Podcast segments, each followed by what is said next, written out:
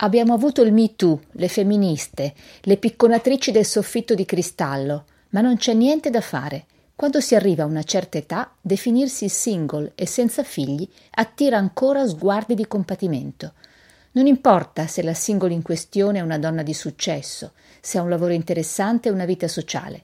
Agli occhi del mondo è sempre una donna con un problema, una che non si è realizzata appieno, alla quale manca qualcosa. Chiara Moscardelli, scrittrice single alla soglia dei 50 anni, ha deciso che questa singletudine era diventata troppo pesante da giustificare e si è inventata un nuovo ruolo sociale, quello della vedova. La prima domanda che ti faccio è che cosa ti ha portato a scegliere una vedovanza inventata nel tuo romanzo?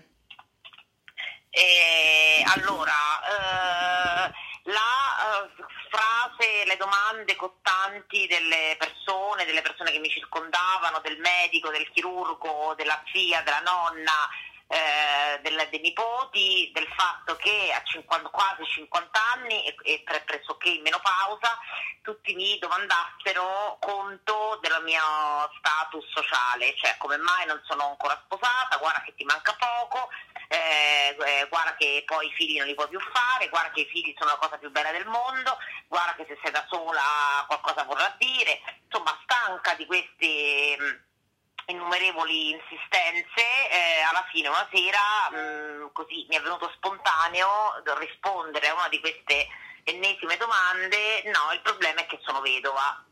E, e, quando ho risposto così, dall'altra parte, eh, cioè, non, ho avuto come la sensazione, anzi mi è stato proprio detto, ma come, così giovane? Cioè, quindi improvvisamente ero anche ringiovanita rispetto a, al fatto che fino a poco prima avevo un piede nella fossa. Eh, e soprattutto mi è stato anche risposto ah, ma come? Non ti preoccupare hai tutta la vita davanti. Cioè prima ce l'avevo alle spalle improvvisamente ce l'avevo davanti.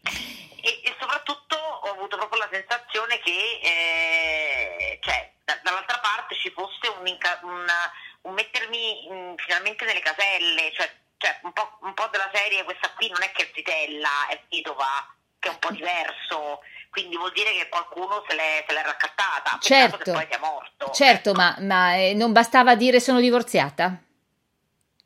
Dico lì per lì non ci ho pensato, perché divorziato comunque si porta dietro eh, anche i figli, eh, come mai non hai fatto figli, non la potevi farli prima, cioè quello che a me eh, eh diciamo dispiace in generale, eh, a parte che ovviamente non, non, io lì per lì non ci ho riflettuto, è stata una cosa spontanea, non è stata una cosa decisa a tavolino, ah, adesso d'ora in poi rispondo che sono vedova, cioè la mia cosa è stata una reazione spontanea. Eh, più che altro perché anche suggerita da una mia lettrice vedova eh, che quando andavo a fare le varie presentazioni eh, mi aveva detto senti Chiara di a questi qua che ti fanno le domande che sei vedono perché quando io lo dico e lo sono veramente la gente mi lascia in pace eh, perché poi lei mi diceva sempre guarda che non, non basta essere sposati perché quando ero sposata con mio marito eh, la gente mi diceva come mai non avete figli, come mai non li fate, siete sposati da tanto tempo, cioè, senza pensare che io e mio marito figli non ne potevamo avere. Mm-hmm. Quindi cioè, sono cose che eh, mancanza di totale di, di, dire, di, rispetto e di sensibilità, cioè come se una donna mh, mm, non, non fosse completa se non diventa madre, moglie, eh, compagna di qualcuno. Certo, senti. Quindi almeno con la vedovanza taglia la testa al toro. Senti, nel tuo libro la, la protagonista ha il tuo nome e, e, poi ho visto nei ringraziamenti che le persone che tu citi sono persone reali.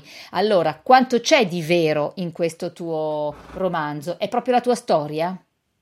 Sì, sì, sì, sì, no, assolutamente, parlo in prima persona eh, come, nella, come, volevo essere una gatta morta, cioè eh, lì avevo parlato della mia vita fino ai miei 30 anni e, e adesso è la mia vita da, mm, dai miei diciamo quasi 40 ai miei quasi 50, quindi sono i 10 anni, 10-12 anni più importanti poi nella, nella, vita di una donna per certi versi e quindi no, no, non ho inventato nulla, cioè i nomi dei miei amici poi sono anche i nomi reali, infatti mi hanno dovuto rilasciare delle liberatorie, quindi come anche volevo essere una gatta morta, che c'erano sempre loro. Mm.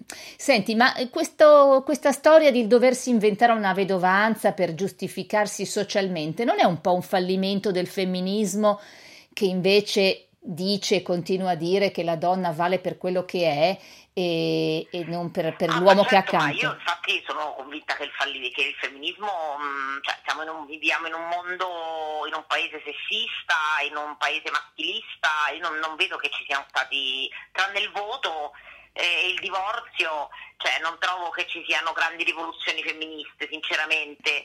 Cioè, se, se, per femminismo si intende che una donna non si tinge i capelli, va in giro con i capelli bianchi e le Birkenstock, cioè quello non è femminismo per far vedere quanto vale, cioè siamo ancora un paese che se uno ha le tette grosse, la minicona è una zoccola, cioè, mm-hmm. quindi ehm, diciamo non, o, o, o, viene vista male perché ha fatto carriera e subito le malelingue dicono beh sicuramente ha, la, avrà fatto carriera perché è andata a letto con qualcuno e non perché cioè, come donna vale, soprattutto se è una bella donna.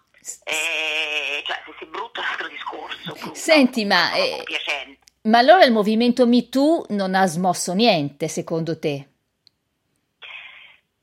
Allora, mia, io non vivo quel mondo lì, quindi ovviamente io, io vivo della quotidianità, eh, non, non, sono un'attrice, non, non, non, sono mai andata a casa di un produttore, quindi non, non posso sapere se qualcosa, se qualcosa ha smosso. Eh, a me sembra che si sia fatto tutto fumo e niente arrosto, cioè eh, anzi che le donne siano state accusate più che difese qui in America è un altro discorso. Mm-hmm. eh, io parlo dell'Italia cioè mi sembra che le, si siano scatenati tutti contro queste che addirittura non dovevano andare a casa del produttore perché se no te la, te la sei cercata. Cioè un po' il, il primo era quello.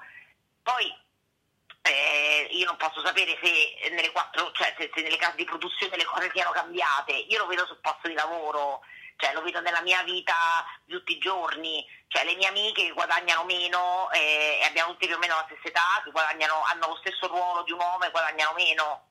Eh, quindi questo è un dato di fatto. Mm. Eh, I giornali che ci sono firme prevalentemente maschili, i capicultura sono prevalentemente, anzi sono solo maschili. Cioè, non so che cosa abbia smosso il MeToo. Mm. Cioè, forse per le nuove generazioni, cioè quelle che verranno, Uh, voglio sperare che, che gio, le gio, quelli che adesso hanno 16 anni, 17 anni troveranno eh, eh, una strada eh, migliore rispetto a, che, rispetto a, quella che ho vissuto io. Mm. Comunque il tuo eh, libro dà degli insegnamenti che secondo me, beh, insegnamenti forse è una parola grossa, comunque dà no. degli input che sono molto interessanti. E la cosa più bella, quella che mi è piaciuta di più, è che il tuo libro non ha un finale perché, come tu dici, il nostro lieto fine siamo noi.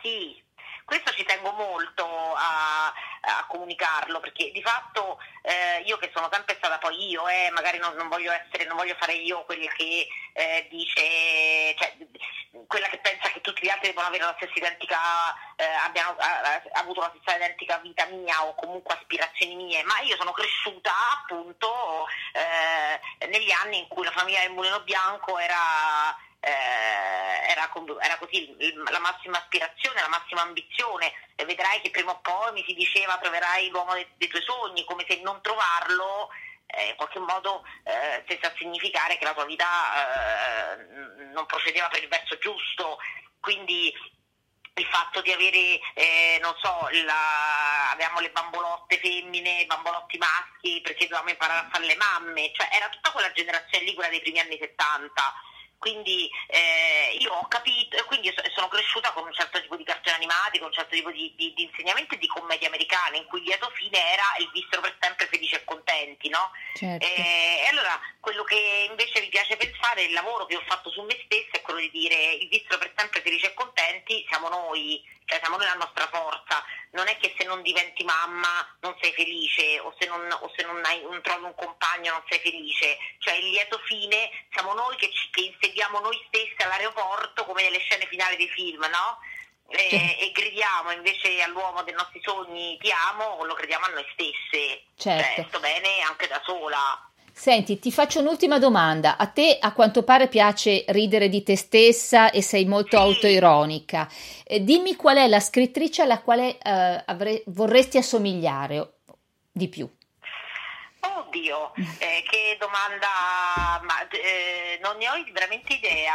Ehm, cioè non, non, ho un, un, modello di riferimento,